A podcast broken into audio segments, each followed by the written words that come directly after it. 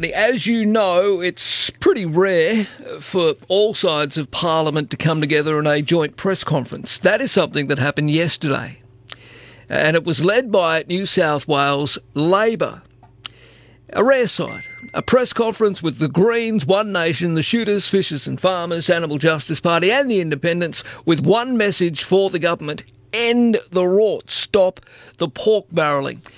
Uh, somebody who was also there yesterday alongside Labor leader Chris Minns was John Graham. He joins us on the program. Morning, John. Good morning, Marcus. All right, well, it was a good sight to see yesterday unity uh, on this front because I believe it's high time something changes. I thought it was really encouraging. I've certainly never seen it in my time in Parliament. All these parties coming together, independents as well, uh, saying, look, we've got to lift the standard. We can actually do better in New South Wales. Absolutely. And it's not a case of, uh, you know, and some people say, oh, well, when Labor were in power all those years ago, they had problems. Look at um, Eddie Obeid, look at all these other issues that ICAC have, have delved into. That's beside the point. It's not, there's no time for whataboutism anymore. What there is time for is a reset and they have a good opportunity right now under a brand new Premier in Dominic Perrottet, a new leadership team, just to, to shake things up, to change things. It, I mean, it's not.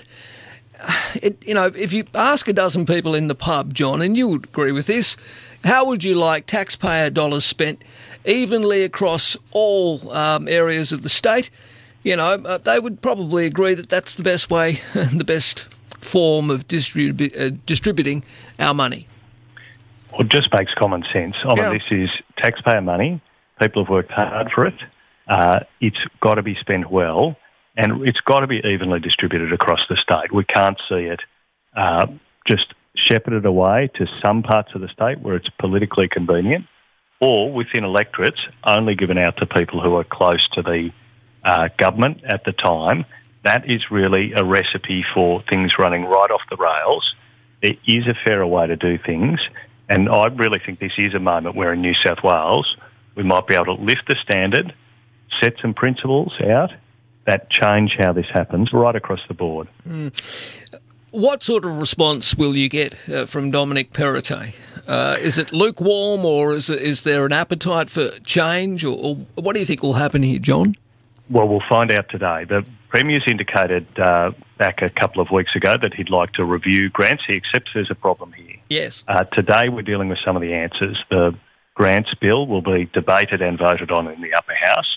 There's just a couple of common sense ideas in there, things like making all this transparent, put it all up on the web, uh, future grants, the grants that have been awarded so the public knows what's going on.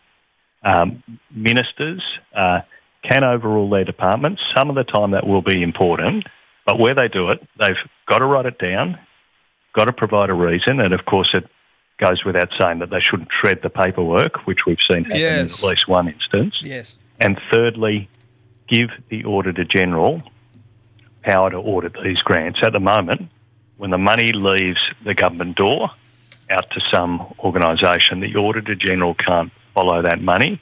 Well, that's not the case in the Commonwealth or in most of the states. In New South Wales, that should be the rule. If these grants are going to be used, if the Auditor General's got concerns, mm. they've got to have the power to chase that down. No, absolutely. Uh, um, again, it, as you say, it's common sense, and we don't want to. We want to be partisan on this. Uh, sorry, I beg, beg, your pardon, bipartisan on this. Uh, we're, we're just waiting on the Liberals and the Nationals to come join the party. Yeah, and look, the specific thing that drew all these uh, parties together yesterday was uh, a particular controversial grant scheme, the Stronger Country Communities Fund, where rather than have the local MP work with their community to decide the grants, so the person who the public has elected in yeah. that area, the person with the office in the main street, the person you might bump into at the shops, uh, we've seen a National Party MP uh, who the public there might never have met, yeah. flown in and flown out mm. to decide grants in those local communities. Now, uh, we accept you might need a fly in, fly out worker in the mines. Yep. You don't need it. You shouldn't need it to decide your local grant scheme. No, well said. All right, good to chat with you, John, as always. I appreciate it. Fantastic. Thanks for that.